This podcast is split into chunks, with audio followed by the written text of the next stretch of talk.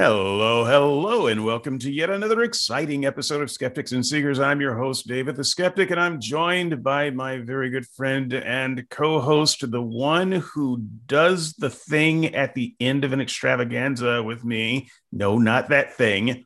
I'm talking about the wrap up. Brian with an, uh, wait a minute, what is it? Brian with a Y.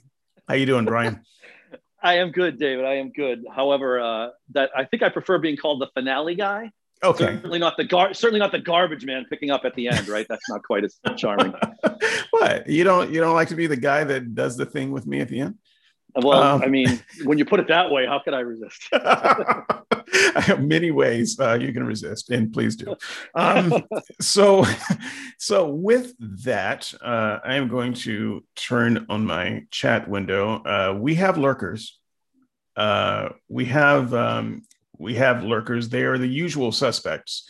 Uh, if I turned their microphones on, uh, audience, you would hear the voices of people that you usually hear and uh, like to curse, but you will not hear them much, maybe uh, today. Brian and I are going to uh, go over this uh, event. Brian, if you would please open up your chat window so that you can read the chats, because even though I can kind of read the chats, I don't I don't keep up with chats very well, and they might actually say something worthwhile.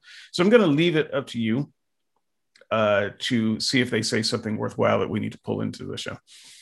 I can do I can do that, and, and already in there, there's some cheeky British humor and a couple of fart jokes. I think I'm not sure who did those, but that's okay. Right and now. now. I'm questioning your judgment about what is worthwhile. Um, but that said, uh, who knows? That may be the most insightful thing of the show. We're uh, we're going to wrap this thing up. We've done uh, what four shows. There was uh, Russell and I, uh, three shows, I guess. Russell and I, um, uh, the usual suspect of skeptics uh, a Christian roundtable, uh, which was uh, interesting, and uh, this one. We had at least one other planned that uh, didn't come across, but I think that we did.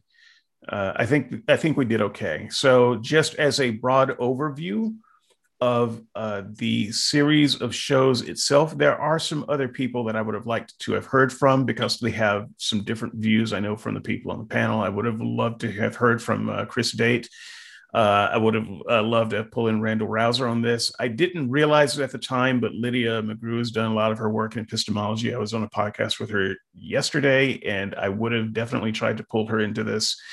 Uh, but at the end of the day, life got a little bit busy for me. I didn't want to take it another uh, round because putting these things together a lot of work. and so that said, uh, with the shows that we had, I still think that um, the series was successful in getting out a lot of different views and giving giving the audience something to think about. What do you think about the the series overall, Brian?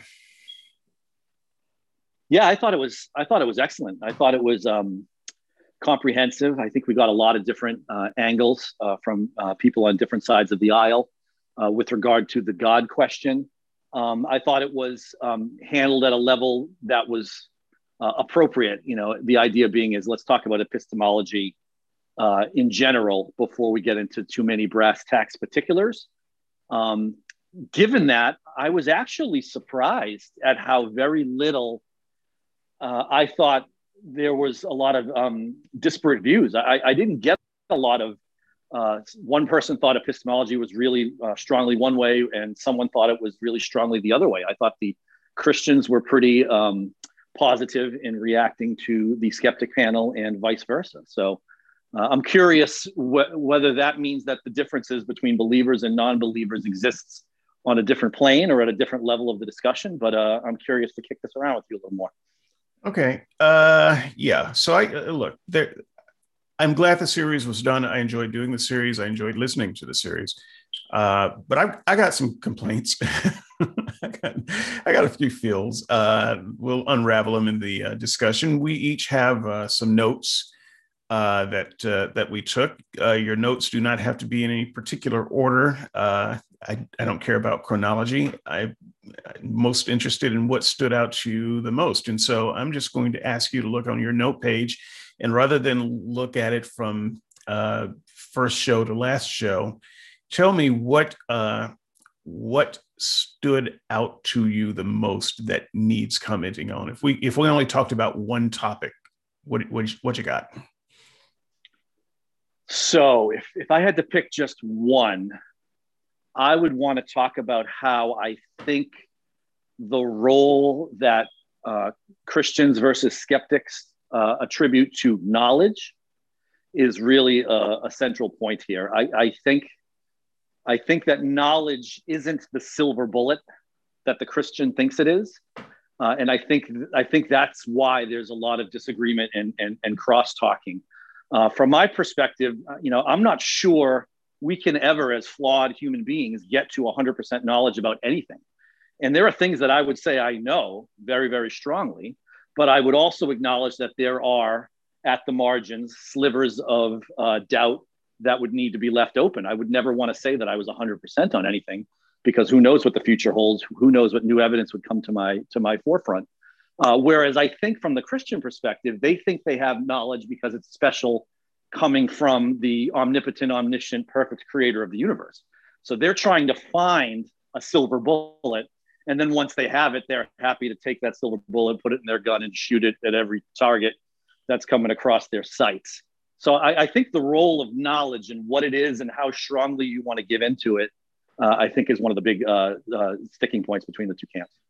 Yeah, so uh, that actually uh, deserves a little bit um, more attention, I think. Uh, I so let me let me punt back to definitions for a moment. I define truth as reality.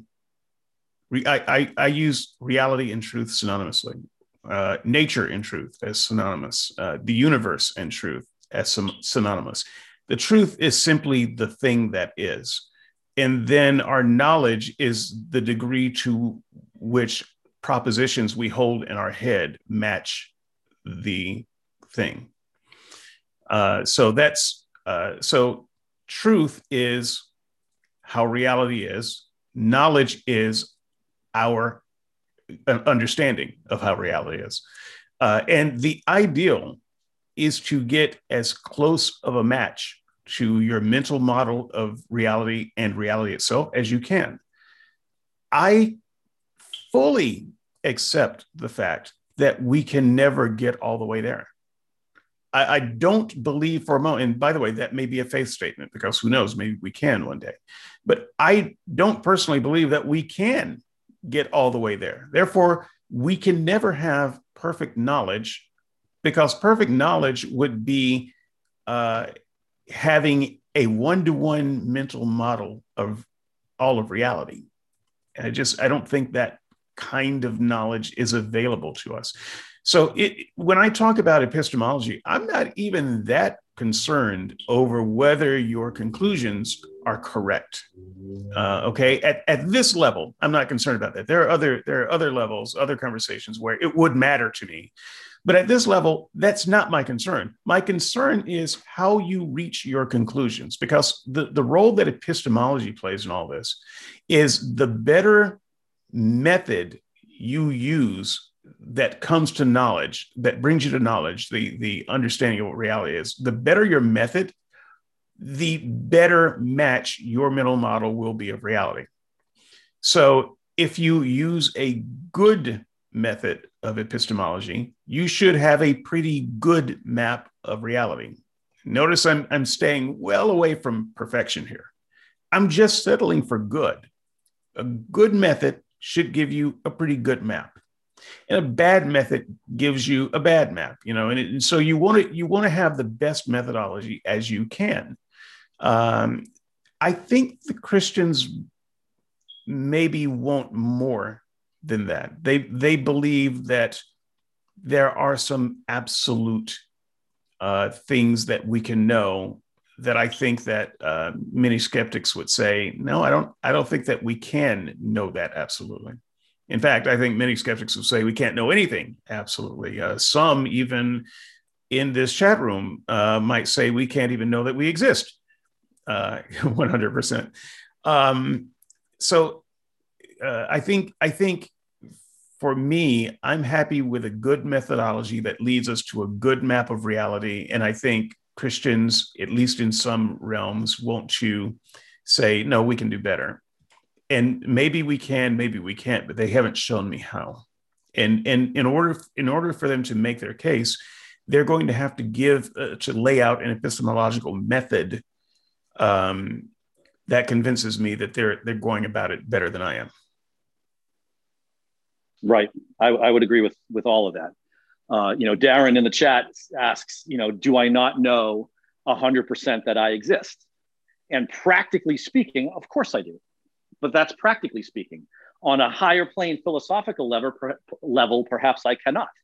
But that that level is of no use and interest to me when I decide whether or not to leave my house for the day or whether or not I decide to put something in my mouth for food uh, or for other purposes. And we'll leave it to the imagination of the listener as to what that might be.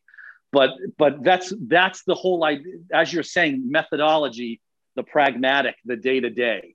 What I'm trying to do is get through every day without dying and to have maximally good experience and minimize bad experiences. So what I'm trying to do with acquiring knowledge is interact successfully with my world, taking in the world processing it and modeling it in a way that I can move forward and make good decisions and have good outcomes. So, yeah, to me, it's a lot more of a brass tacks, day to day pragmatic exercise rather than a philosophical one. And I can hear, you know, the critics, you know, saying that it's poo pooing philosophy and what have you. And, and I certainly don't. I mean, I spent a lot of time over the years and in advance of the show reading the philosophy, reading the support. And I think that is absolutely crucial to understanding why you do the things you do. But but at, at some point, the philosophical textbook gets left at home. You know, I'm not I'm not um, thinking about internalism versus externalism when I'm at the grocery store trying to decide what there is going to uh, serve my my family's needs best. So I you know I, I think it's kind of a a different you know there, there are places for the intellectual uh, uh, exercises and thought games and then there's the what are you doing to navigate through the world and I, and I just think there's some uh, many different priorities uh, that depend on what uh, what part of the exercise you're doing. So this might be a very boring show for the listeners because we we just agree on that, uh, and I and I acknowledge that epistemology is by its very nature a philosophical conversation. Uh, it is it is an area of uh, philosophy, but that said, it's it's meaningless to me as philosophy because I don't live my life in philosophy. I live my life in a very binary way. I do this or I don't do this. Uh, and so things have to be practical. Philosophy has to be broken down to the practical level. And if it can't be, then I don't care. Um, as far as the um, you know the troublemaker in the chat room uh, banging on about existence, uh, he shall he shall remain nameless, Darren. Um, I I got to tell you, I don't. That's one of those questions where it seems like that would be something I would ultimately be concerned about. And you've actually reached a point where I don't care. I don't, how do, why should I care if I exist or not? Uh, because I have the perception of existing. That's all that matters to me. So if you convinced me that I am a part of a simulation, great. I'm a part of a simulation that still has to eat. you know i still i still have to love and be loved and have sex and broccoli and um you know maybe all at the same time. I don't know. I'm well, I'm, wait no wait a minute david. What? you didn't just claim that you're going to have sex with broccoli because that would require some epistemology Look, to, get, hey, to get me to where i want to agree with that. You know you do you. Uh i'll do broccoli you know we're all we can we can live in the same world. I'm, I'm a cauliflower man myself, so you know, we won't be we won't be competing at the fruit stand for what the, the broccoli is is consenting. That's that's all you need to know. Um, so so the thing is, it it just it doesn't matter to me if you could convince me that I didn't exist, uh, because on a practical level, I still have to do all the same things that I do if I do exist, right? So um, philosophically might be an interesting game to play, but practically speaking, uh, that doesn't help me figure out what I'm going to watch on Netflix tonight. So, um, yeah, exactly. Ex- exactly. If I, if I could just make another example, you know, the neighbor three doors down from my house is going to choose a certain color shirt to wear tomorrow when he leaves the house. Whether that color is red, black, blue, or you know, multicolored or anything, that fact of the world is irrelevant to me with regards to what I'm going to do with my day. So, you know, you could put the do I exist or not question as you're talking about, you know, am I a brain in the vat or not? that is also irrelevant to the what are you going to do with the next decision that you make in your day. So, you know, what it doesn't mean it's not interesting and worth discussing and kicking around, but it's at a different level and it's of no importance to certain uh, other issues of epistemology that are really important. Yeah. Well, and as one very uh, intelligent uh, person said not all that long ago, I believe his name was Darren. Uh, he said, uh, We, in fact, are brains in a vat. It's just that the vat is called a skull. Um, yeah, so that was that was well well turned a phrase, Darren. Yeah. Good job. so um, yeah, so I'm gonna I'm gonna jump to mine, which also happens to be my number one. I I wrote down my notes in um, emotional order rather than uh, chronological order. Is is what what pissed me off the most. and so what, kind of, what epistemology you off the most yeah that's what i that's no that's actually good i can't claim that um, by the by the way uh, um, you know we're, we're supposed to be minimizing our emotions with epistemology so right there you're already at odds with the, the oh yeah no i'm screwed i um i acknowledge that but that's this is often how i write my show notes because I'm, I'm thinking to myself, what happens if the show goes long and we have to cut it short and we don't get things in? Well, I want to get the things in that I care about. so I am not saving those to last. I'm putting yeah. those right up front. Um, the uh, Christian offered no answers. This, um, I think, is probably the biggest thing from this series of shows because the show that Russell and I did was an invitation uh, to Christian. By the way, at the time, we did not know that there was going to be an atheist show and a Christian show. That was not how this thing was drawn up on paper. In fact, we didn't know that was going to happen until the moment we went on the mic and one of our guests didn't show up. Uh, and so we had to do something else really fast. Uh, so the atheist show came together in about 10 minutes. Uh, so I just want to put that out there. Uh, but we had we had invited um, we we kind of set out uh, some things that we wanted to talk about and, and sketched out some big um, issues uh, with epistemology. And one of the things we did, one of the things I did certainly, was invite the Christian uh, to show their work so that we as non Christians can understand how you come to your conclusions. Because I think it's most unhelpful. And one of the reasons I want to do the show is because it's most unhelpful uh, for us to just be sitting across uh, this imaginary line thinking that the other is out of their mind.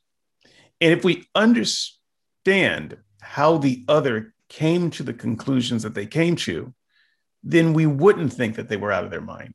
Uh, you know, we would we would have a target to to attack on both sides and discuss and and and work with because we can say oh okay i see i see how you came up with that. I think there that might be the problem. Let's talk about that.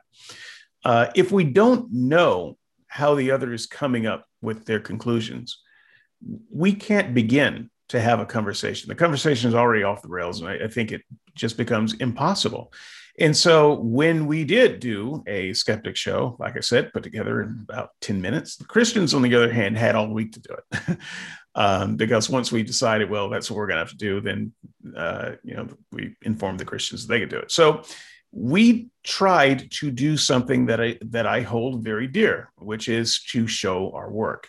And I insisted that the panelists show their work. And I did that. We did the last half of the show uh, each person had to bring forth uh, an item of discussion, a proposition, uh, and show how they came to the conclusions they came to. Once again, I'm, I'm not even interested whether the answers were right or wrong. I just want to see how you came to the conclusion. Furthermore, I tried to be as fair as possible by criticizing um, as, as strongly as possible places where I thought there were holes uh, in the arguments or where they needed to be strengthened or where uh, where they were uh, a little bit off uh, because I wanted I wanted a real good view at how we reason and I wanted the Christian to have a, a real good view of how we reason. When it came time for the Christian show, they they gave us nothing. They gave us nothing to work with. The only thing they did was you know, offer some weak criticisms of how we came to conclusions. but they but it, whether we had good methodology or not, we had methodology and we showed it to them. And you know, in a game of uh, you know, I'll sh- I'll show you mine if you show me yours. Uh, you actually have to show me yours, right? and they didn't. I never play. I never play that game unless they show me theirs. well, here, here again, I think we may have gotten slightly off topic. Um, but I'm feeling a little randy today. I'm not sure what's going on. I'm, I'm going to try to put that back in my pocket. Yeah, never mind your pocket. Put that put that cauliflower down, man. Uh, we're, we're, doing a show. Um, so where was I? Um, yeah, so this this bothered me a bit, quite frankly, uh, that Christians uh, eschewed every opportunity they had to show ways that they come up with conclusions. And yeah, they can say, well, we use the same tools as you do for mundane things. Great. Uh, we both determine whether bridges are secure in the same method. But that's not really where the debate is, is it? Uh, it's over uh, religious matters that we atheists can't adjudicate well and we want Christians to show us how they come to those conclusions. They wouldn't do it. So I know I'm rambling on, but I there uh, early this week I put up a blog post and it asked six questions. I don't remember what all six questions were. Uh, one of them was um, how do you determine uh, if a person is demon possessed? Uh, just just as an example, it was those types of questions. And I specifically ask for Christians uh, to give their opinion. Uh, why? Because these are things that are within the wheelhouse of Christians. It, it fits with their worldview. They don't have to uh, come up with counterfactuals or anything like that. They already believe this stuff. So I just ask them things that they already believe, and then just tell me how you came to the, those conclusions. Another one of the questions was uh, if a non-Christian, a non-believer, is listening to uh, evangelists talk, uh, you know, how how does he know which one is truly from God and which one is a fraud? How, how does he make that determination? Once again, that, I mean, that seems like a reasonable question. It's not a trap. What I got from the Christians, uh, uh, I will say the first Christian that replied was reasons why they wouldn't answer the question. And again, that that pissed me off quite a bit. Uh, first of all, if you don't want to answer the question, don't do it. But it, it became kind of a dog whistle for to say, no, Christians, whatever you do, stay far away from these questions. Don't answer them. It's a trap. You're going to look bad if you answer them.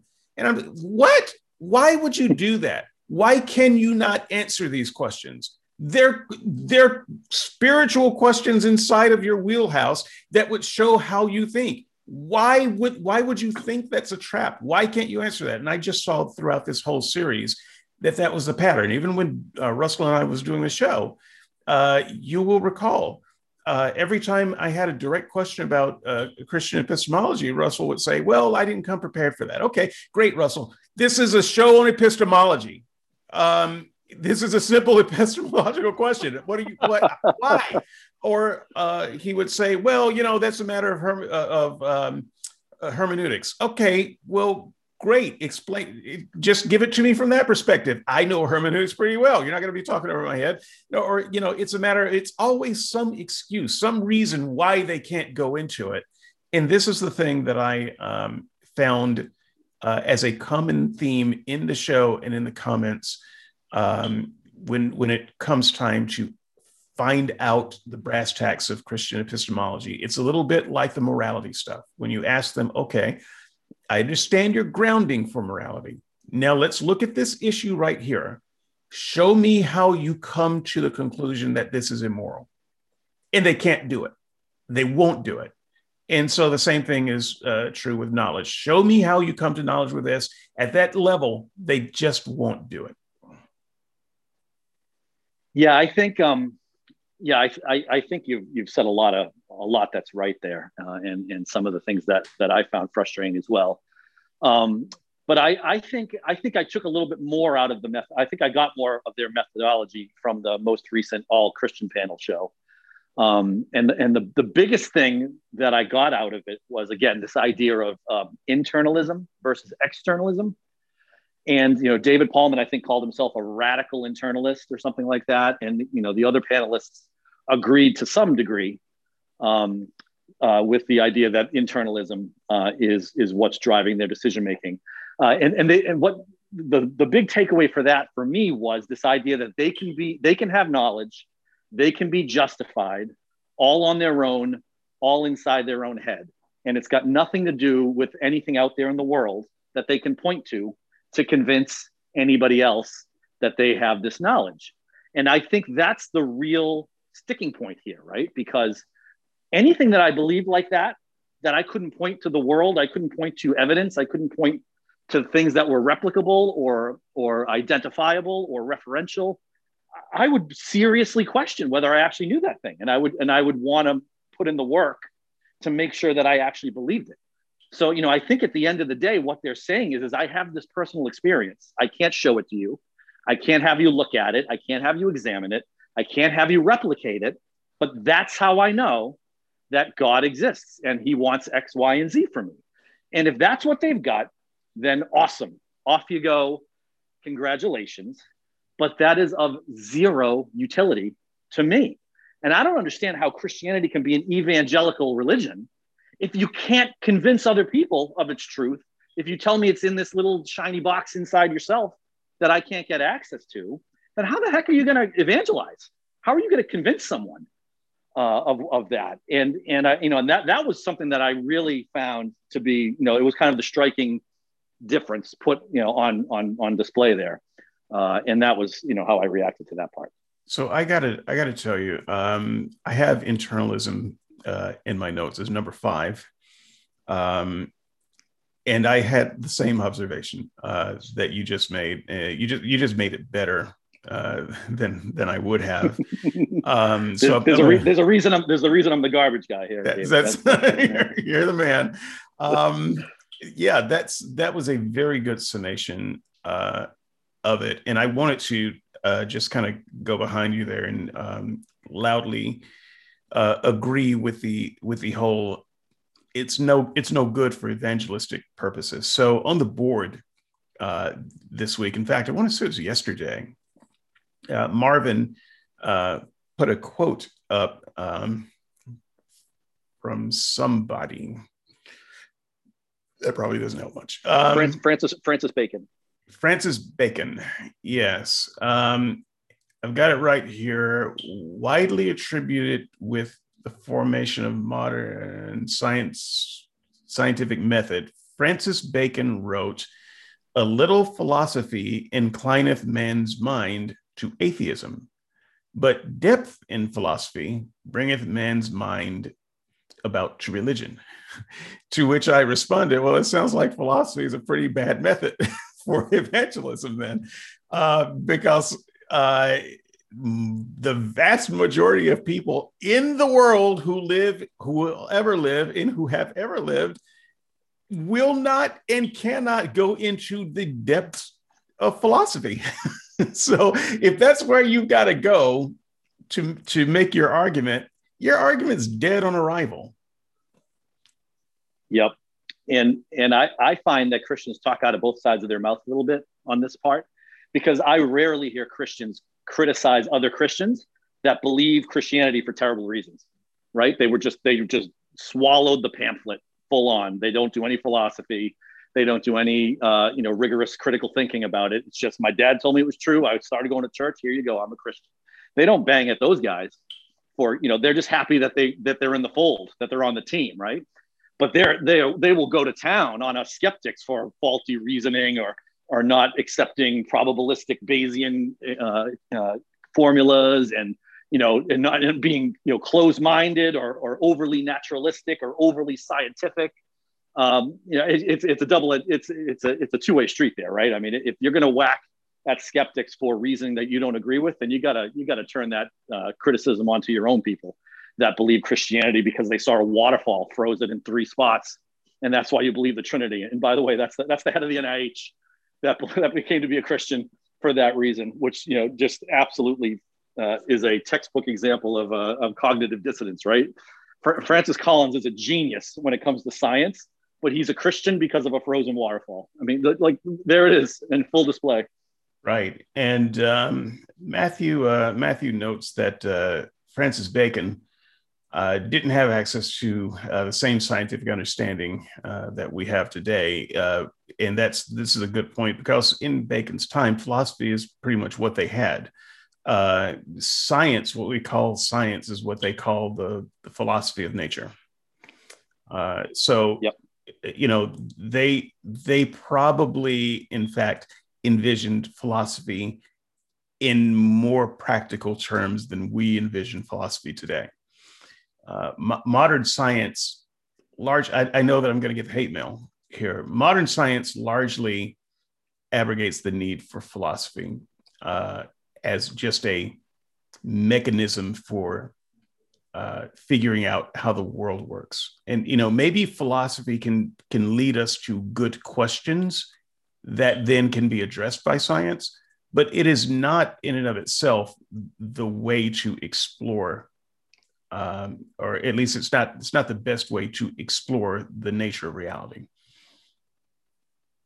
Yeah and and this was this was another uh, critique they had of how you know how how can science ever be better than philosophy when philosophy you need philosophy first to even do science? And I, and I would agree. I wholeheartedly agree. You need philosophy first to do science but then you leave the philosophy behind right? I, I don't i don't ask philosophy of the surgeon who's fixing me after a car wreck right? He's not doing philosophy. He's doing science at that point right? So you know i can't exist without my parents but that doesn't mean that i'm not better than my parents in any number of dimensions. I could be smarter, faster, quicker, etc. Uh, so you know, I, this idea that philosophy has to be the be all end all in science is always abrogated to philosophy. I just thought was just a very misguided and and and you know obviously you know not how they would go about their day. Right? How much philosophy are they doing uh, when they're using their iPhone, right, or when they're uh, availing themselves of medicine? Uh, or any other technology, right? I mean, it, it's Let's clear. They're using an Android phone. Um, we know what they're using. It, it's a it's a two hundred dollar Android phone. Uh, stop giving them more credit than they deserve. There. Um, I'm waiting for the I'm waiting for the Holy Spirit phone. Wouldn't that be the one to have? I mean, that, well, I mean, the iPhone was already dubbed the Jesus phone a long time ago. I mean, really, can you get better? Um, come at me, bros. this is this is this is a stupid place to pick a fight. Um, the uh, the the uh, yeah, the internalism um, thing. I, I just find it. I, I don't even want to debate it over much because even if I agreed with the answers, if I agree that you came up with good answers internally, it's it's it's not transferable to me somehow. I can't come up with the same answers internally that you come up with internally because our internal makeup is different. So um, yeah it's it's it's not the same tool. So even if you happen to come up with the right answer from some internalistic mechanism it doesn't do me any good. I simply have to take your word for it. And the the reason we can know that that's a very unreliable method for knowing true things is all we we can just poll uh, a thousand christians who have uh, internally derived views. And we can see how different they are. And then we can look al- uh, along the religious landscape of people in other re- religions, and they have many of the same kinds of internally derived views that are that are in opposition of Christian views. We we have no way as as someone outside of that internal process to gauge which, if any, of these uh, have the right answers. And so, as a way of knowing true things about the universe, I, I can't I can't use your internal state to determine that.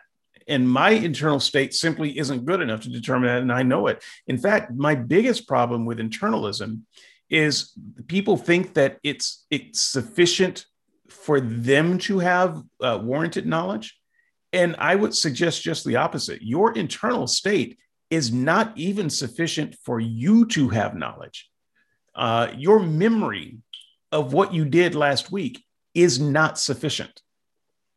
you should you should question it you should you there there are good reasons why you should question things that you think you know that can only be proven from within you so, absolute absolutely and that's again because they think their senses and their thought process and things they know are coming from god they think they have to be more perfect than they actually are right they're they're not stress testing and acknowledging how flawed they are. I mean, I couldn't believe how much of a conversation on the boards there was about about our senses, whether they're perfect or not.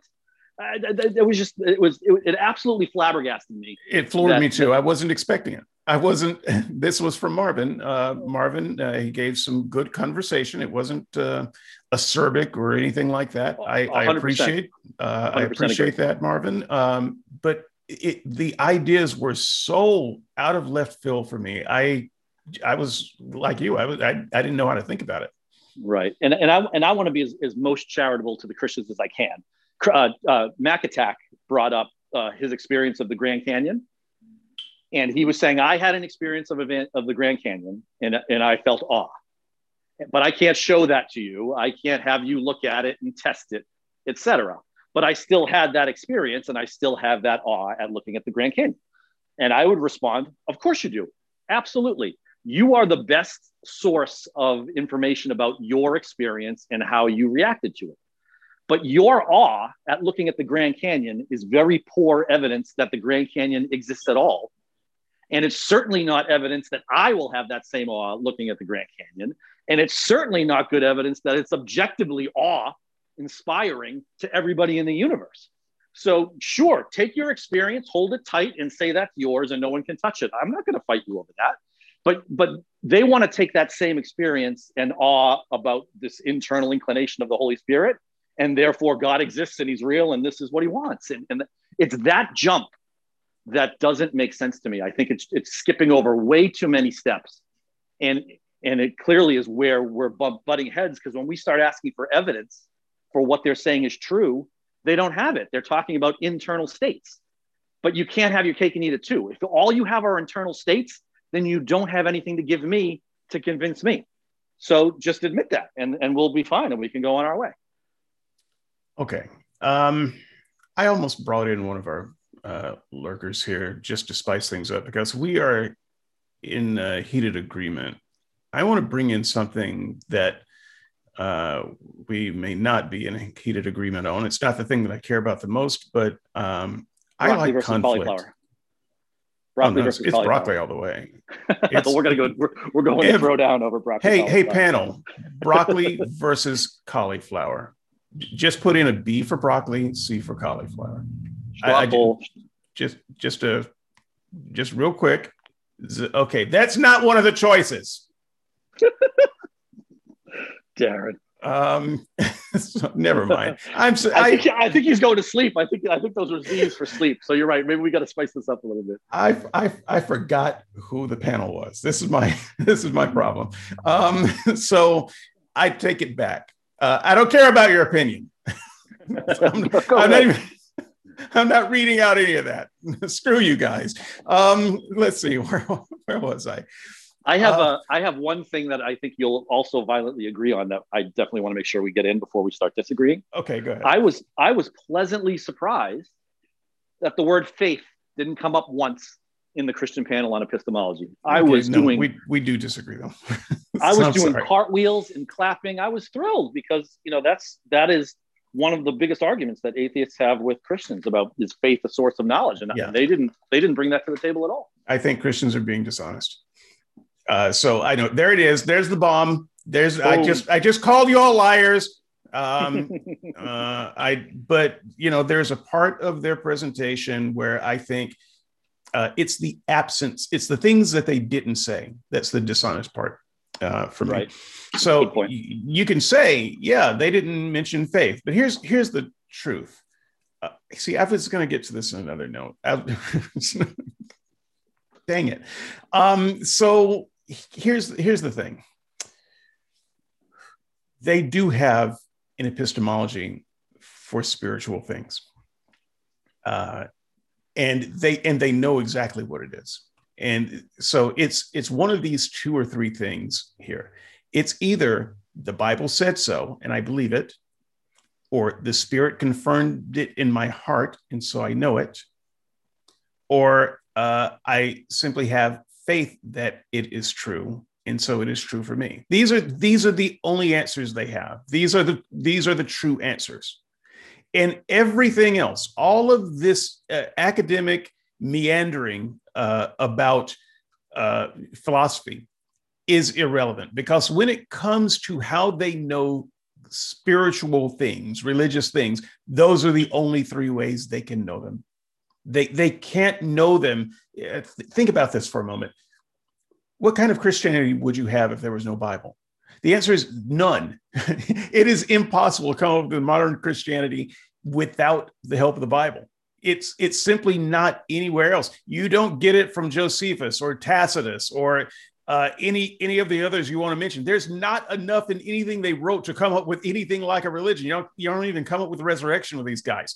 Uh, you don't get Christianity uh, without the Bible. They have to answer if they're being honest. The reason they know certain things is because it's in the Bible and they trust it.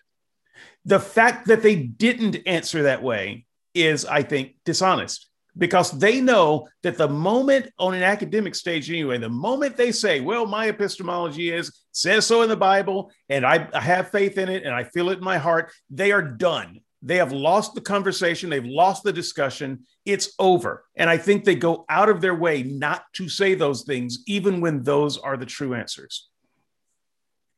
Right. I, I would agree with that but I, I think it's a little it's a little more complex than that. I think they use the Bible circularly. They use the Bible to believe in Christianity in the first place, and then they accept Christianity as, as true. And then they use that to play this gerrymandered, let's figure, you know, all these things that don't cohere. Well, they do if you look at it this way. And oh, yeah, that was real, but it was back then. It's not for now. Uh, so, you know, I, I don't, I think it's, it's kind of this never ending circle of, you know, the Bible tells me so, so I believe it. And then I believe it uh, be, uh, and then and then because the Bible tells me so, I believe it. It's this it's kind of back and forth game. But I I, I want to celebrate the fact that they were not going to say that in this conversation when we when we asked them to be on this panel and say what is my epistemology, that they didn't say the Bible tells me so is telling. It tells them what they think uh, is going to play well in in the general audience of listening. Right? They know that that makes them look poor with regards to you know um, scholarship on epistemology or what have you. So I actually think that's something to celebrate, not necessarily to denigrate. Yeah, but you think that Ray Comfort uh, would have had any trouble saying uh, the Bible Bible says it and I believe it?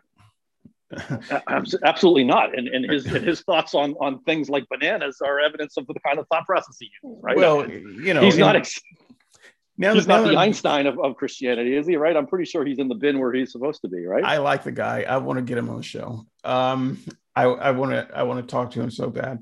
Um, not bad enough to actually write him and ask, but you know, if someone knows him and wants to send him an invite, he's on.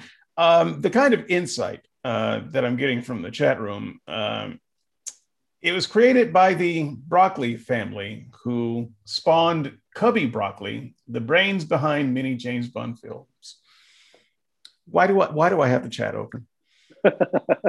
well, now, we we did we did invite advanced broccoli studies, I, uh, so I'll give I'll give them credit for at least you know jumping when we say how high. B or a C. I did I didn't get that from anybody. Um, yeah, no, they, they, went off on a tangent. They tangented. You know, even even people on smartphones doing they could have they could have put that in. No, no, they're not. Um, they're using what we say as a springboard uh, to justify their bad behavior. So um, that's that's fine. um, I, I have you monitoring the board when they say something non broccoli non broccoli related. You can um, yeah that, you let me know. That's why I've been that's why I've been quiet so far. Just just want the audience to know, you know, I am uh, I am keeping an eye out, and uh, this is this is the help I'm getting. Thanks, panel. Um, so can I go to number seven? Um, Please it's not the thing that I'm most interested in, but I actually uh, am going to ask Darren to speak up here in a moment because I uh, this this involves him. Uh, so it is about the question of whether it is proper to state a thing or suggest propose a thing as the cause when you haven't established that the thing you're proposing exists. Uh, I don't know. This is a good. This is a good topic. Yeah, um, I thought that was interesting. Um, I had some. I had some feels about that, and I was. Uh, I've always thought the way Darren thought about it, but I did listen to what uh, Dale had to say, and I don't know if this discussion played out on air or on. Um, think it was mostly on the board because the Christians didn't crosstalk together, but um, the Christian they did address this on their show, and um, I think Dale has mostly convinced me of his position.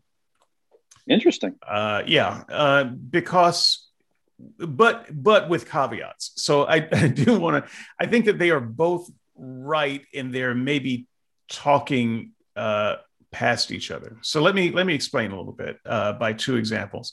Uh, one is the God hypothesis that God exists and is the cause of things. The other one is the Higgs boson, um, which was interestingly enough dubbed uh, the God particle. Um, so you got the God hypothesis and the God particle hypothesis.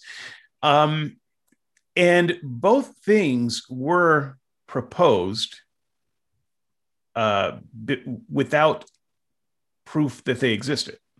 So Higgs um, who, whom the Higgs boson is named after, um, he hypothesized that this particle existed, but we didn't have proof. And at the time he hypothesized this particle existed, uh, we didn't have the means to test if there was proof.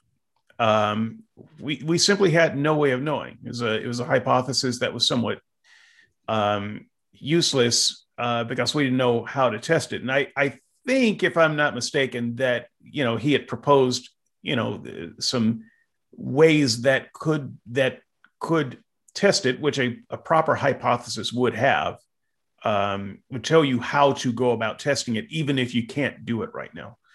Um, but the Higgs boson was certainly something that was proposed without it uh, officially existing at the time That's without us knowing not, whether it existed. That's not quite accurate. Okay, hang on. I'm going to get to you. I'm going to get to you. Go back to go back to your broccoli discussions for the moment. Um, we're going to. Darren is chomping at the bit to get in here. I love it. Yes. Um, and so I'm gonna I'm gonna have him in there. Um, and Dale uh, would say that uh, wait a minute, uh, we can propose God as a proposition, um, even if we don't know that He exists. So, to the extent that we can look at the universe and say, I think I see a cause and I think I know what that cause is, but I can't prove that that cause exists yet. That is something I think you can say. However, the difference between the God hypothesis and the God particle hypothesis is that the God particle hypothesis had a means of being falsified.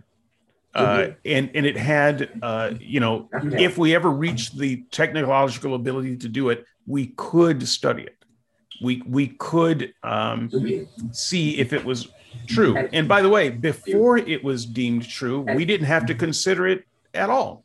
It it was nonsense until it could be proven. So there was no necessity in physics to to think of it as true.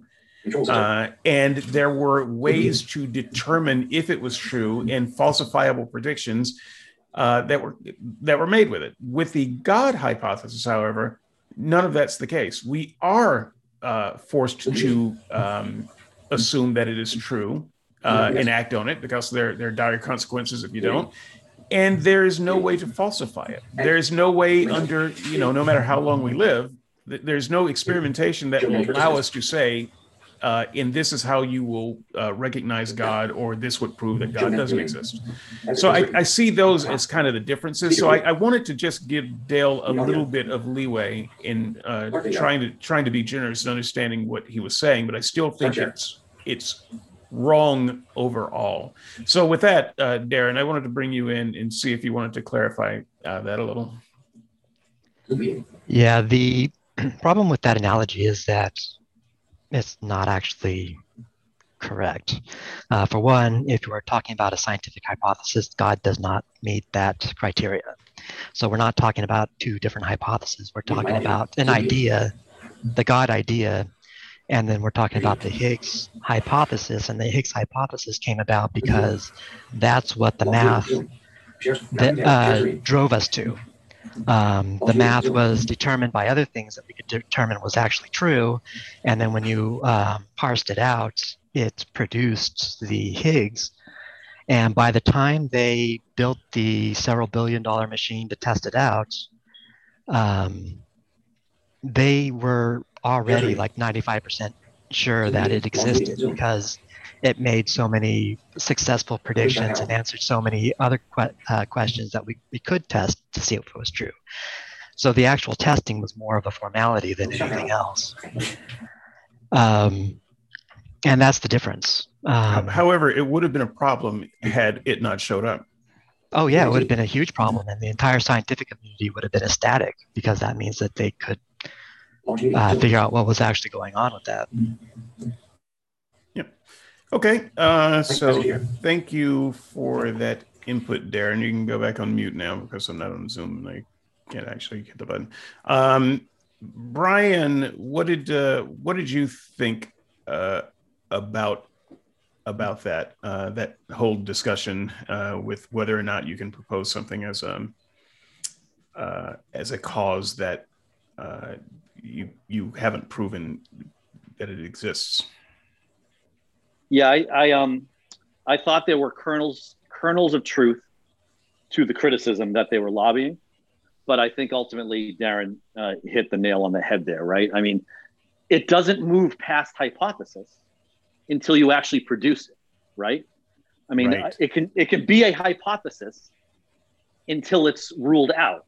Well, so it's, it's also not a hypothesis, as Darren pointed out, which is kind of what I was getting at too. The God hypothesis is not really a hypothesis; it's an idea, but it's the, the, Christians are misunderstanding what scientists mean by hypothesis. If they if they call it a hypothesis, it doesn't actually meet the standard of hypothesis, whereas the Higgs did. Uh, so I I do want to acknowledge that as well. Right, but if if God doesn't exist then God isn't the successful hypothesis to anything, right? Things that don't exist don't do anything. So great, you've got a hypothesis because you because it usually stems from an argument of ignorance, right? Nothing we have available to us as explanations now suits the bill to explain this thing. Therefore, I have to hypothesize something that's not established to exist as an explanation for whatever it is you're trying to explain. But you've then got to chase that with, okay, now produce the thing. And if you can never get to producing the thing, then yes, I would say that hypothesis fails. So yeah, I had no problem with using a hypothesis as a placeholder in the same way as, as the Higgs boson. I think dark matter is another thing that that um or dark energy, one of those um, right. astronomy uh, topics uh, fits that same bill. Things didn't make sense unless you added this thing in, and then they added the thing. But then they went and found it, right? They they they did experimentation and other things to find the thing. So I have, I have, I, I will be charitable and say I have no problem with you using God as a hypothesis. But if you can actually produce God as an existent thing, then that goes into the bin of other failed hypotheses. So bring, you know, bring, bring the thing, and I'm happy to to to uh, let it elevate from hypothesis to the next stage. Yeah, and you're being more charitable than me because I I can't call it a hypothesis proper uh, if it is not a falsifiable thing uh, that can be proven one way or the other. And if there is no path uh, by the one making the hypothesis to show how it can be proven or disproven, uh, these are important elements. Uh, yeah, I would agree. And, and it keeps it keeps our science endeavors honest, and it keeps us from putting things on the table like, you know, ghosts did it when we ask, well, what's making that funny noise in the ba- basement? Uh, there is no ghost hypothesis, right? There's there's a and it doesn't matter how many millions of people believe in ghosts. Scientifically speaking, there is nor can there be a ghost hypothesis. Um, and so you can you can think, well, maybe Ghost did it, but that's that's misusing uh, hypothesis as a methodology term that that has a specific meaning. Right, and and I think I think the reason it happens is because they're hyper focused on the like the the telos, right? The the goal, the the direct targeting. So so one one example I can give is you know I I have a, a broken cookie jar in my kitchen, and I have two potential hypotheses for what happened. One is the toddler knocked it over, and the other is the most stealthy human being in the world, whose sole goal in life is to knock over cookie jars, is the one that knocked it over. And they would think that the latter is much more has much more explanatory power because it's so oh my god this that's what this thing wants to do at all times is knock over cookie jars. So of course that's a better explanation than the clumsy toddler who may or may not even have been trying to get a cookie. You could have just been bumping into the table right? So that to me is where okay great those are two hypotheses but now i can produce the toddler and produce them bumping into things and breaking things but where the heck is this super stealthy human being ever been can you show me him doing this somewhere else can you show him even having access to my house right now. Once you can't answer those questions and can't provide evidence to those effects, the toddler to me is clearly the more explanatory option. Okay, but if you can't human. if you can't uh, disprove the super stealthy human, then you should at least be agnostic on the subject. Um, and and with that, uh, no, I'm not. I'm not going to allow any responses to that. That's going to stand. Uh, I will let it sit. uh, we knew who we know who we're referring to. Uh, we love you, my I, friend. I am a blank slate on the super stealthy human. It's 50-50. Um, 50-50. Andrew uh, is out there, and I don't know if Andrew, you're in the middle of an interval or not, but I would like you to get ready to chime in on uh, something about mechanisms because we were talking a little bit before the show, and Andrew um, uh, had some uh, I won't say issues, but things to say, uh, things that he wanted me to say uh, about the part where he was talking about uh, where mechanism was discussed. And since Andrew is around, I'm going to let him say it, but he can say it after this next topic, uh, which is, uh, yeah, they provide no answer when asked what tools or methods they recommend that they don't consider to be science. Now, here's what I'm going to do for the sake of time I'm going to combine this with some other things. I'm just going to do some reading, which is going to sound like stream of consciousness, but this is really combining two, three, and four for me. So um, it was it was pretty important on my uh, on my um, energy uh, list. Uh, Christians acknowledge naturalistic tools such as the senses for observation, but they insist science is not enough to form a complete picture. They claim modern science was invented by Christians, yet they throw shade at anyone who relies on it. Uh, and then that thought ended with they provide no answer when asked what tools or methods they recommend that they don't consider to be science. Uh, and so this is this is kind of a progression of thought I have, and by the time I get to the last part of it, I just have to say the Christians are talking bullshit. Uh, because um, if you can't tell me, if if you're saying that my reliance on science alone, or my uh, uh my idea that science is uh, has preeminence as as evidence over other kinds of evidence. And you you think that scientism, uh, even weak scientism, and you think that scientism is bad. Great, I got all that, but you're not willing or able to tell me what method you use that that you do not consider science. If if you are using all of the methods that I'm using, you and, and you're accusing me of scientism, what are you? Um, so there must be some other methods you have. And yet, no matter how many times I ask Christians this, uh, either uh, live on shows or on the boards, I get crickets. Uh, they cannot tell me what method or tools they are using that I wouldn't consider science. And here's the thing I would consider a lot of things science. I have a very broad view of science. I just think of it generically speaking, hyper generically, even as methodology. It's it's methodology. And we can talk about whether your method is good or not, but if it's methodology, it should be something that other people can use too. Uh, to reach to reach similar uh, conclusions, or at least to double check your conclusions. Um, so, what methodology are you using that you think is not science? And my only conclusion is either you don't have another methodology, you just are you just want to throw shade on science for some reason, or you do have another methodology and you just don't want to talk about it out loud because it'll make you uh, it'll make you look non-academic. Uh, so this is this is troubling to me, and just this back and forth, this whiplash back and forth of oh no, science is good, it's perfectly uh, compatible with Christianity. You wouldn't even have science without Christians. We invented science. What are you, some kind of scientific uh, uh person? You know, on the other hand, I can't keep up. Uh, what are we What are we talking about? So anyway, that's that's um, my energy spent there. that was that was well done. You you were wound up on that one. That was good. You, you got you got nothing. You're not going to comment. Uh, no, no, I, I yeah, no, let it all pass. should, should I, I, bring on broccoli man? Uh, what? if if he's ready to, to bring the broccoli uh, the broccoli effort, then yeah, sure. But otherwise, yeah, no, I think I, the, the last part that you just said is, is the exact right part, right? Is this this talking out of two sides of our mouth where science is great, but oh no, don't be a scientist, a scientismist, or or whatever that is, right? Science science isn't special, right? Science was developed by humans over the long period of time. It's just the best method we have of separating the wheat from the chaff, from finding finding things that are real and things that aren't and it's it, it it's not perfect. It's it's done by imperfect humans so it's never going to come up with the total right answers at all times.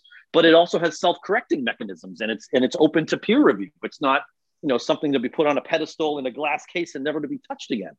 So um, you know I, I i think this idea that science is something that you need to put a big circle around and and and you know and, and point shade at you know to me scientific principles are something we should be using in every in every uh, part of our life. I, I, think it's it's a tried and true way of getting to the bottom of things.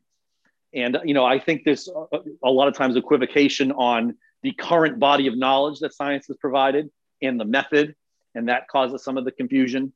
Um, but you know, one thing that I would I would say um, about science in this respect is I think I think they they um, equate it with uh, like these other isms, right? The naturalism, the physicalism, the materialism, right? And they think we're being dogmatic and we are some other ism. They're the Christianism and we're the other isms.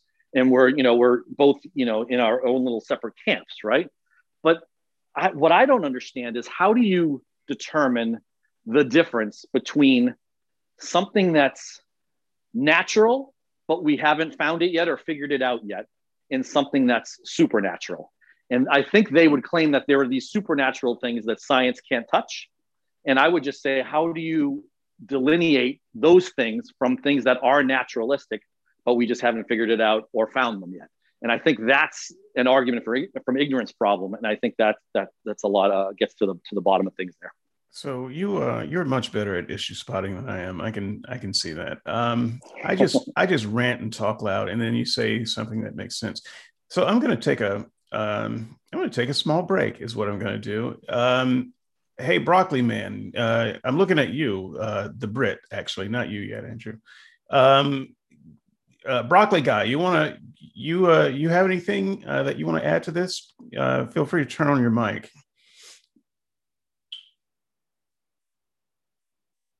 Shall we try? There we go.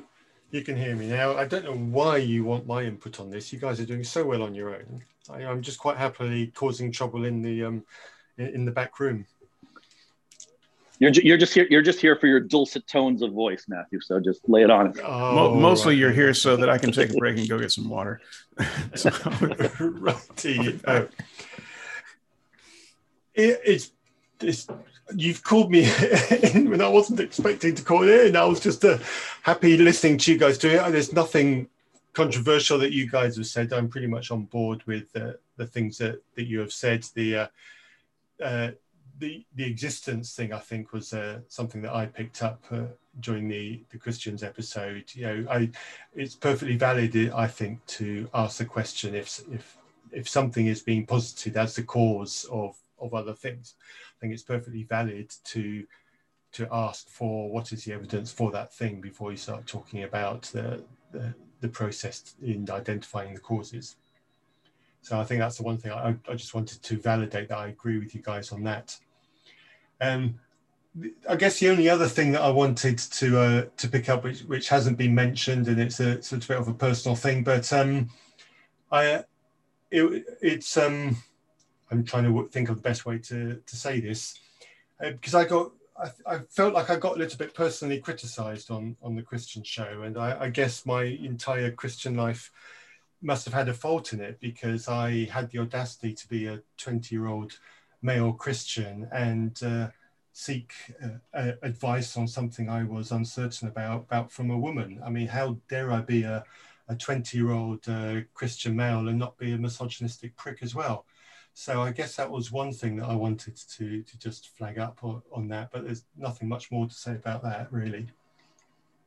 Yeah, yeah, Matthew. I, I remember I was I listened to the show in, in total yesterday. That that show, uh, and I I didn't I didn't like it for the for similar reasons. You know, trying to be as charitable as possible. I really think they were trying to get at the fact that you held up your mother as you know some sort of Christian authority when you maybe gave her too much credit.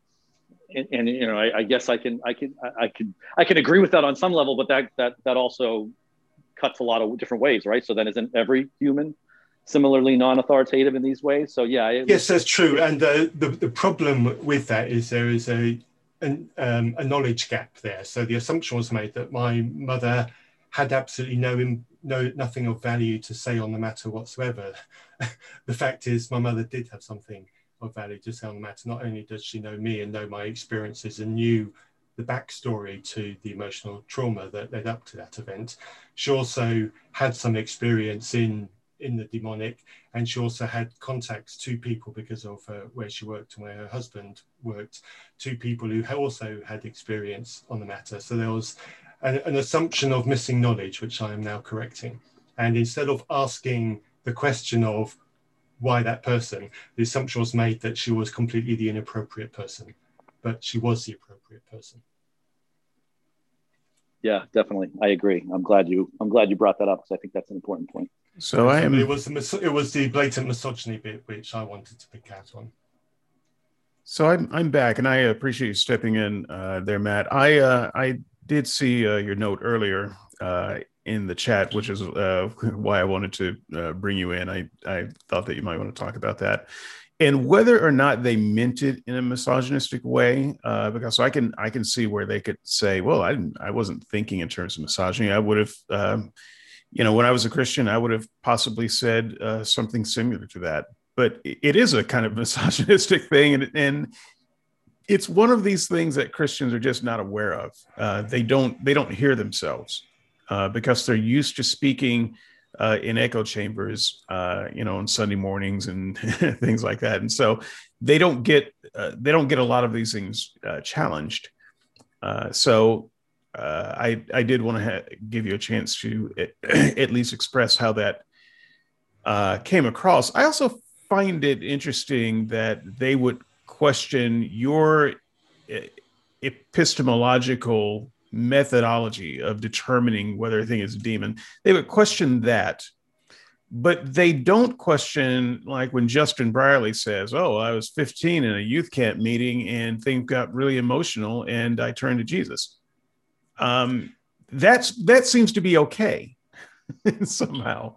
Well, that's a really good point because let's say I was still a Christian and I told exactly that same story, but the ending being that I still believe that it was a demonic uh, attack. What would the Christians have said then? Right. It, they would have said, "Yeah, right on, brother. way, to, way, to, way to fight those demons."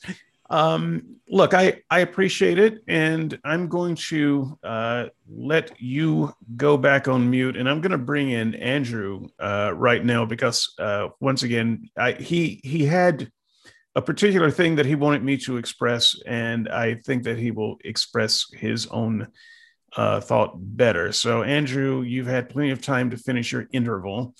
Um, I am going to unmute your mic on your behalf. You may begin speaking now.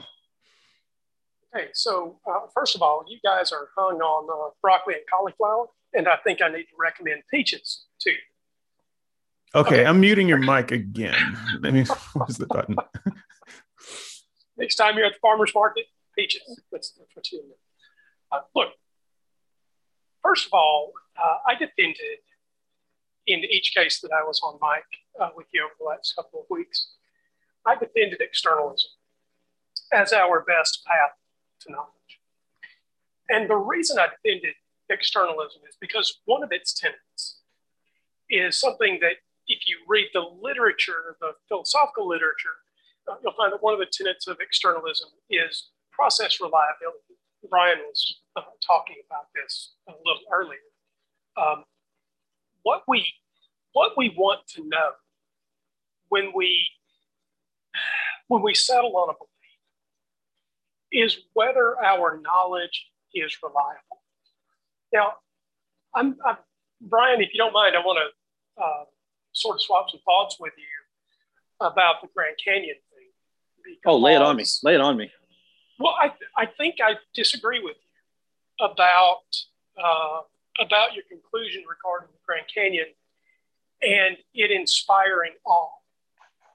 So the parallel to the Grand Canyon, the reason that example kept getting used is because it was compared to uh, some experience with the Holy Spirit. Now, we wouldn't expect necessarily everyone to have uh, the same experience of the Grand Canyon.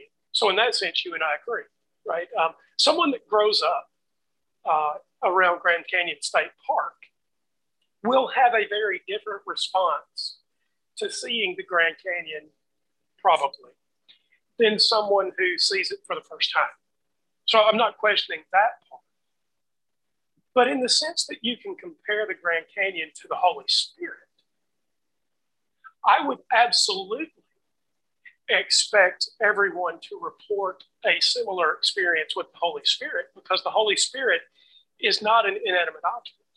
The Holy Spirit is supposedly this supernatural being that is capable of interacting with you in a way that some inanimate scene like the Grand Canyon is not capable of interacting with you. And I think I think that that is actually part and parcel of what we see in the New Testament. When the when the Holy Spirit comes on people, uh, they can even be seen to to maybe be drunk. The Holy Spirit is is so strong. The Holy Spirit is not just a, a passive thing you observe. The Holy Spirit can actually get in your head and change your thoughts and motivate your actions in a way uh, that the Grand Canyon can't. And so, my problem with comparison is that the Holy Spirit, uh, unlike the Grand Canyon, is an active agent in this supposed interaction with human beings. And so when a Christian says, you know, you read these books or you pray this prayer or you, you get sprinkled with this water or, or whatever it takes to lead you to the Holy Spirit, uh, even if I didn't accept that I could that I should follow the Holy Spirit, I would expect, I would expect some amount of awe because this is in fact a supernatural being who is capable of motivating my thoughts. Yeah, I, I mean, I, I, I think I can, I can get behind what you're saying there.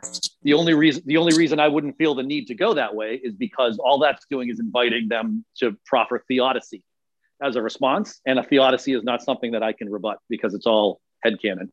It's you know, oh well, you know, some people need a heavy hand, some people need a light hand, some people need one uh, one approach, some people need a lifetime of approach, and and there's no way to rebut that. So uh, the way I wanted to talk about that was is, is Mac's feelings about the Grand Canyon are completely separate from the existence of the Grand Canyon. And if I wanted to know if the Grand Canyon exists, I would not consult Mac's mind or his awe. I would consult a map and a rental car company, and I would drive to the Grand Canyon.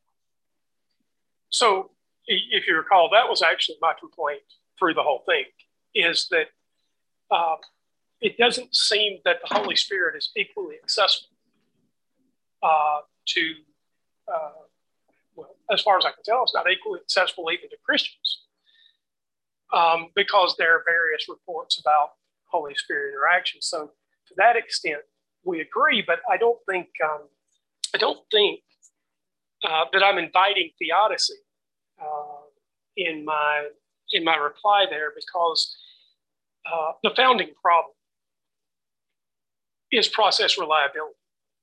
We can't hire a rental car, pick up a GPS, and go to that place. Now, if we could, I think then the, the further complaint was that the Holy Spirit, unlike the Grand Canyon, should be capable of inspiring the thing that the Bible says that it can inspire, but I can't I can't get to that place to begin with.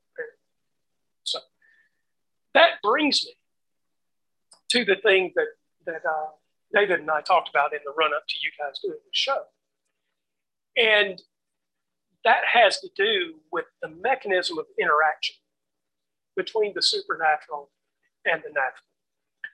Uh, I asked Dale about it during the uh, during the Christian show.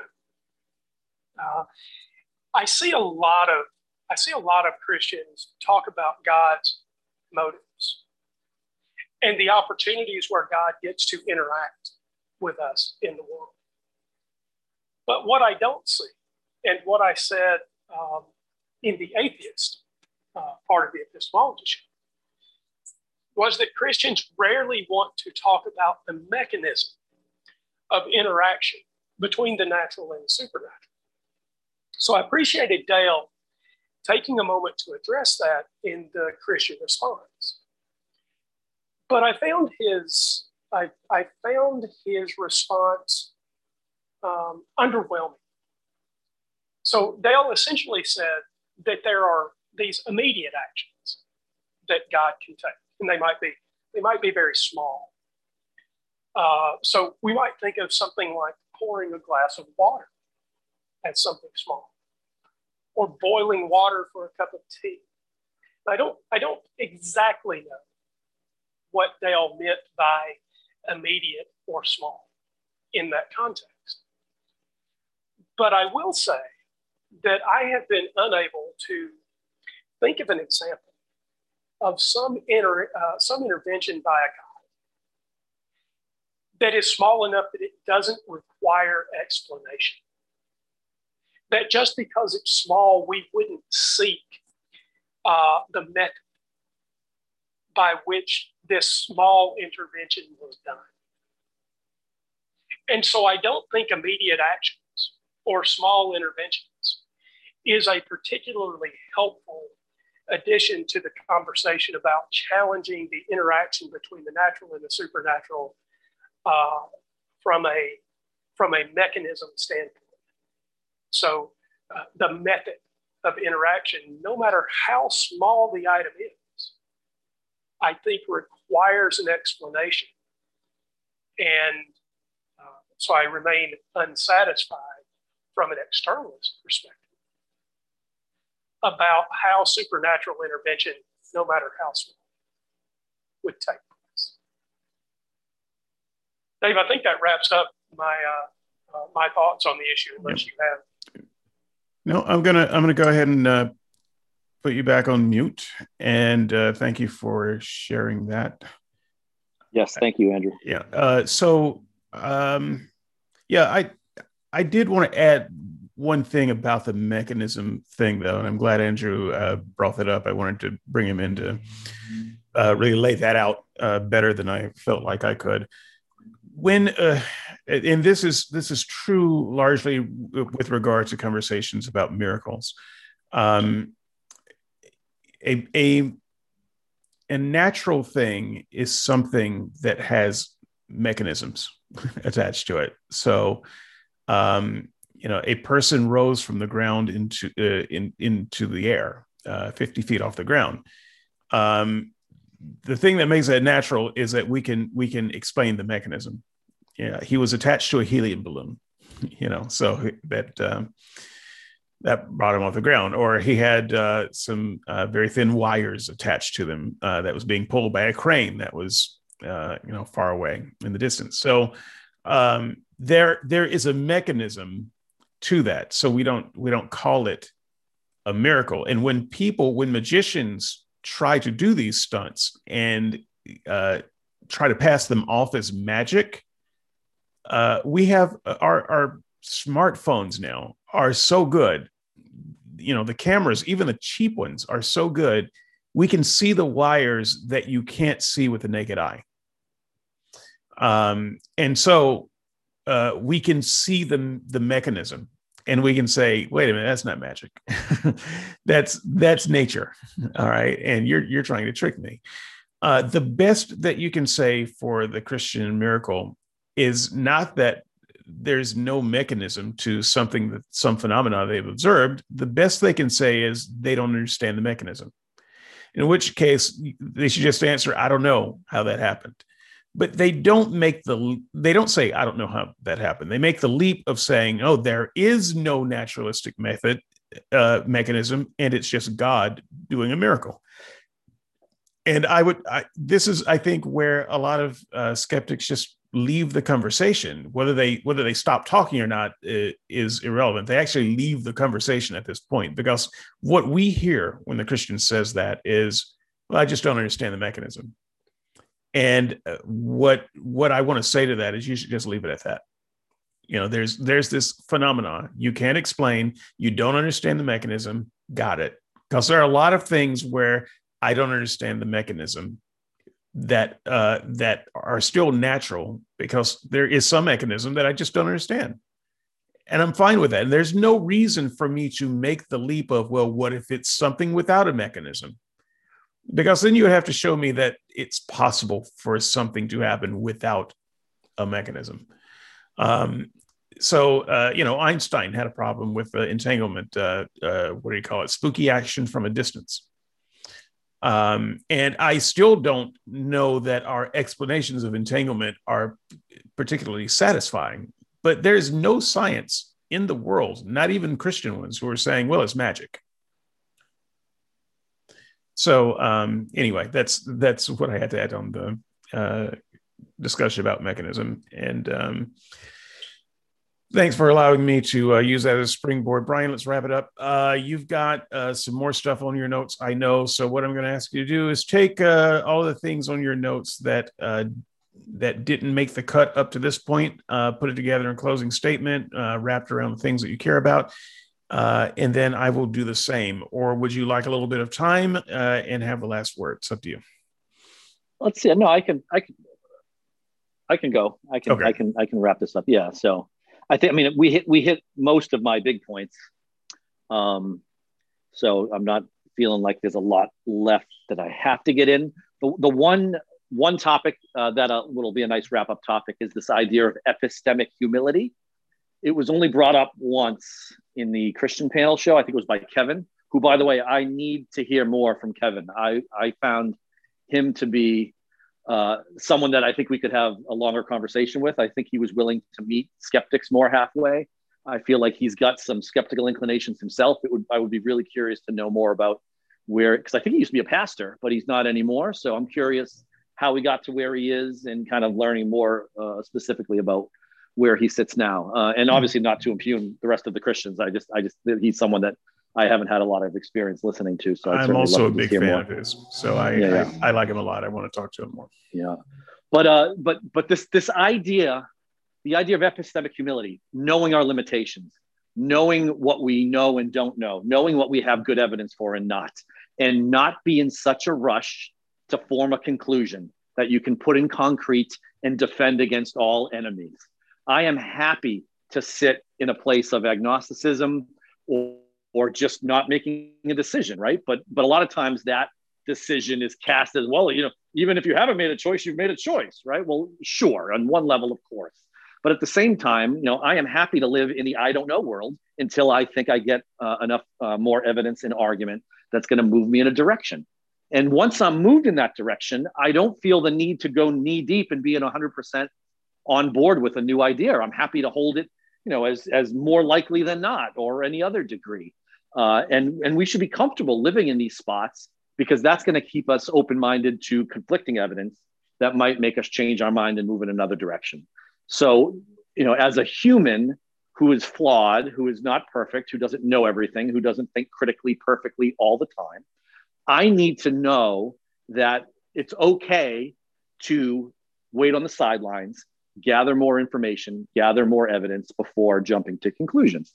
And that doesn't mean I can't provisionally have conclusions. You know, there are things that I believe now that I'm open to getting conflicting evidence for in the future that I would change my mind. But I'm happy to say I believe it now, and I'm going to act on that information. Uh, but I, I, I just want to um, point out how getting too conclusively in, into a place without proper justification, I think that's what causes a lot of the problems, and I think that's what causes a lot of the issues between believers and non-believers. I mean, I, I think Dale says something to the effect of he has hundred percent knowledge of that God is real or something like that. I forget exactly what it is he assigns 100% knowledge to, but it's just like there's nothing you can do with that information, right? Like if, if he says he has 100% knowledge, maybe he does, maybe he doesn't, but I can't know that. I can't access that. So, so that that is completely meaningless to me, and it doesn't give me anything that I can work on for he and I to get into a, a you know into a same place where we can be on the same page. So, you know, I, I would just uh, argue that, you know, what we're trying to do here is do the best we can, moving through life, gathering information, making the best decisions, forming the best beliefs. And we should be, um, you know, cognizant of the fact that we're, we're not perfect and we should be, uh, we should be open to being corrected. So that is an excellent um, last word. I actually had one on my list um, that uh, that we didn't get to, but I, I I love this idea of um, epistemic uh, humility. And if you'll allow me to pile on um, for a moment. In fact, I'm not entirely sure how you would stop me from doing it now that I say it, but um, I have I have very little power over here except to just yammer on about broccoli. So. You could you could file an objection. I'm, I'm, you, know, you could you could log it in the chat. so, I will I will file an amicus brief with the with the forum boards. So, um, yeah, I you know it's it's funny how when you just stop and think of the little things that you say, just as a part of language, uh, yeah, how useless most of it is. so, if if you have no objections, uh, I, I, will note that there were no objections, Your Honor. Um, Wait, I'm muted. I'm muted. I'm trying to object. You won't let me. Object. By, by unanimous decree, I will pal on. Um, the um, it, um, some things take hundreds of years to come to a satisfactory conclusion. Uh, knowledge is not fast. Knowledge is very slow. And I think that we get confused because some knowledge is fast. You know, the, the moment you put your hand on a hot stove, you gain instant, repeatable, uh, actionable knowledge at, at that moment. And so you might be uh, mistaken uh, when you when you think that well all knowledge must be like that. And if you don't get an answer right away there must be something wrong with you. And so you rush to get an answer. But no that's one type of knowledge that's very fast but other types of knowledge very slow. It takes a long time and a lot of digging. And in your lifetime you may only get fragments and so, uh, you know, think about the first human that ever got sick and wondered wondered what happened. Think about how long that was until we came up with the germ theory of disease. Hundreds, maybe thousands of years between those times. That no one between that time was really justified in saying, well, you know, it's a demon because this is just a, a quick way of coming to a conclusion to to satisfy that hole in your spirit that's that is uncomfortable with i don't know. Um and and seldom are those fast answers uh justified. Uh and so i i find that christians are guilty of this a lot. Uh, they fill in their gaps as quickly as possible uh, with the God parts that uh, suit them best. And they are not, in fact, comfortable with saying, you know what, we might have to wait another couple hundred years for that. And I think that's one of the big difference between skeptics and Christians is we are willing to say, yeah, it might take a couple hundred years for that because I don't know right now. Uh, and we don't have the technology to prove it right now. Uh, so maybe we'll just do a wait and see. And they accuse us when we say that of uh, being biased against the religious answer because you've got this religious answer here. Um, and and you're passing on that. Well, I'm passing on it one because it's too quick and easy an answer. Uh, I I have seen your evidence. I'm not uh, ultimately convinced by it, and I'm not convinced that any answer we come up with right now uh, is going to be sufficient. So I'm I'm happy. I'm much more comfortable with a uh, wait and see. I'm probably never going to know this in my lifetime uh, than Christians are willing to do. Because if they were to say that about things, it would mean that they that they would have to wait before passing judgment on their God hypothesis too. Uh, and they don't want to wait for that. They want to say, no, we have sufficient evidence right now. Uh, and, and you must uh, come with us uh, and accept our evidence. Uh, on that, uh, I would also just mention the show that I did with um, Lydia McGrew yesterday. I, I love talking to Lydia. one might think that I wouldn't, but I do. you know, she, she, uh, she's a, an interesting person. Uh, she can come off as a little bit abrasive, uh, but I think it's because she and Jonathan McLatchie, and I'm going to throw in our very own Dale here, have a, a, certain characteristic that I find a little bit distasteful, and I have to kind of look past it to have good conversations with him. Um, and I think that Dale, uh, to be fair, is probably the lesser of the offender of what I'm about to say. But Lydia, in particular, she has this idea, Lydia and Jonathan have this idea that they have the facts about the resurrection. And the only charity they are willing to give anyone who does not agree with them on the resurrection is, well, you just don't know enough. You don't know what I know.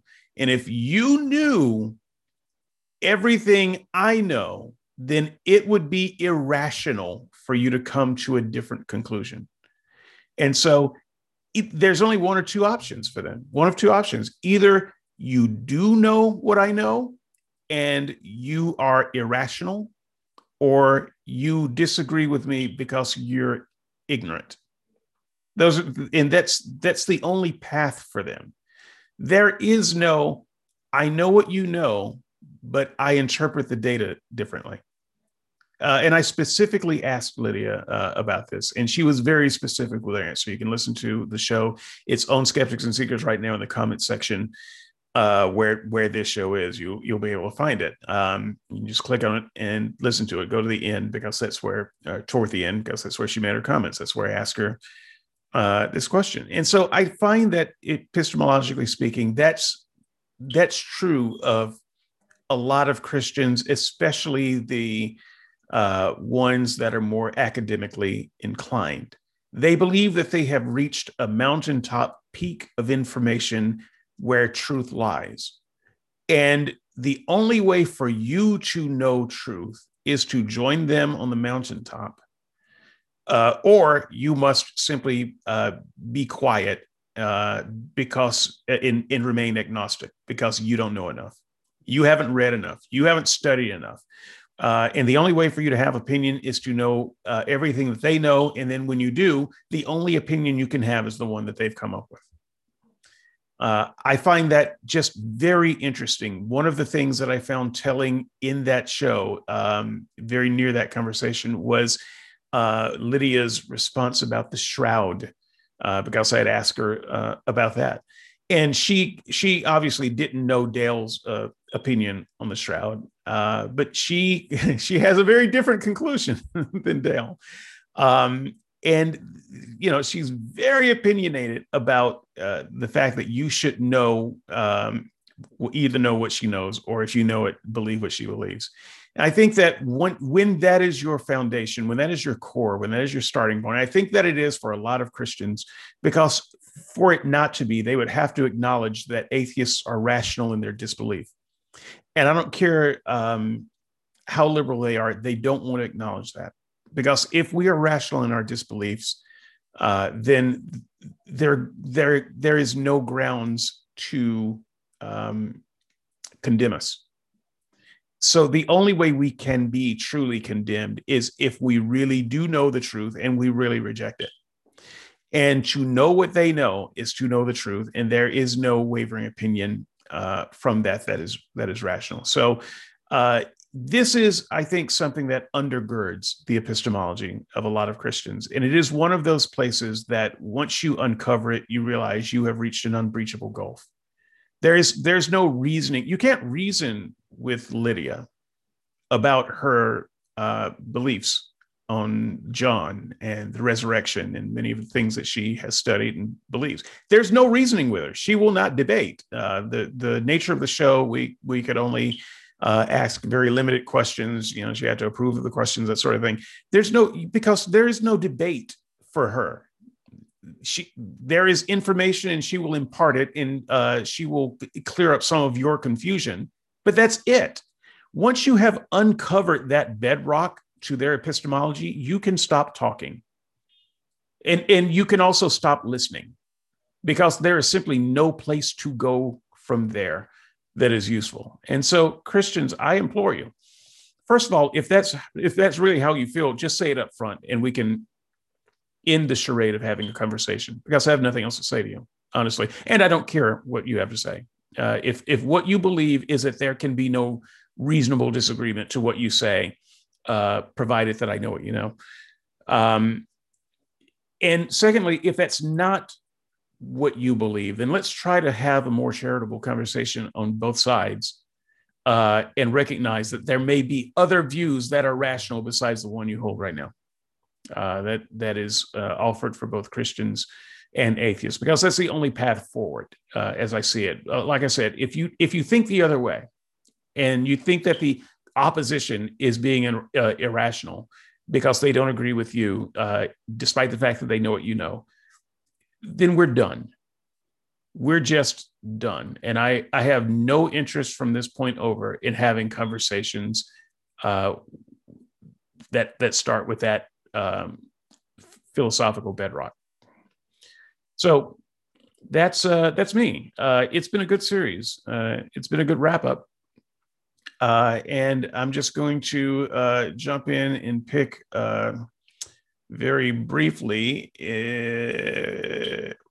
um, the man that I really like to hear from a lot on these shows. Matt, Matthew, are you still there? Do you have one quick thing that's two minutes or less that you can also say that will help wrap this up and make sense of things? I I, I appreciate. Um, the thought that I know that you put into this stuff. Um, thank you for that, David. Um, my my thought. I tell you what I liked about uh, the last minute show that we put together was you grilled us and you you quizzed us. And I know we joked around about whether ants have a have a uh, can be embarrassed by by by their shoes or something ridiculous like that. But we um you did grill us and you did push us and you you did ask questions about how we get to the conclusions that we get to. And there was an epistemol epistemological joust so to speak going there. And, and i like that and i appreciate it. And on balance i'm disappointed by the whole series i know you and brian have already gone over this but i didn't see the same from from the, the christians in, in the conversations so that that was so i feel let down a little bit from from parts of this series. So may, maybe we can find a way to, to do it again and uh, redress that. And I'll certainly be happy to be involved and somehow work out how we could have have a conversation with Christians to pull that kind of thing out. So that's really my, my takeaway. I feel uh, um, a dissatisfaction and, and a hunger that's not being properly satiated from this. Okay, and um, I'm going to let that be uh, the final word. I would like to tell you what next week uh, next week's show is going to be, but honestly, I have no idea. Uh, I have no, I don't even know if there will be a next week's show. I know I put something out there every week. and so I'll come up with something, but I have no idea what it is. I haven't talked to uh, Russell um, yet. And it could be that um, uh, we end up doing something fun and completely off uh, topic because after these deep dives into uh, heavy philosophy and theology, I, I like to take a little bit of a break. And I feel like um, I, I might need a breather after the epistemology series. So um, if you've got any suggestions of uh, some fun thing that uh, you would like to hear us bat around, um, uh, shoot shoot me um, a, a, suggestion. You can uh, drop a comment in the um, comment section. Just log in to Disqus and uh, go to skeptics and seekers you can send me an email directly uh, it is skeptics and seekers at gmail.com. Uh, I answer every email that I get. And um, I know that I've got a I've got a podcast with someone coming up on, on Dell's show. And it's either next week or the week after that. Uh, and it's also on the subject of epistemology. And so if it's next week, uh, I'll probably uh, just post that. But also i i could use a break and uh, do something a little bit on the fun side after this. So uh, please leave your comments and uh, questions and suggestions. Um, thank you very much for listening and we will see you next time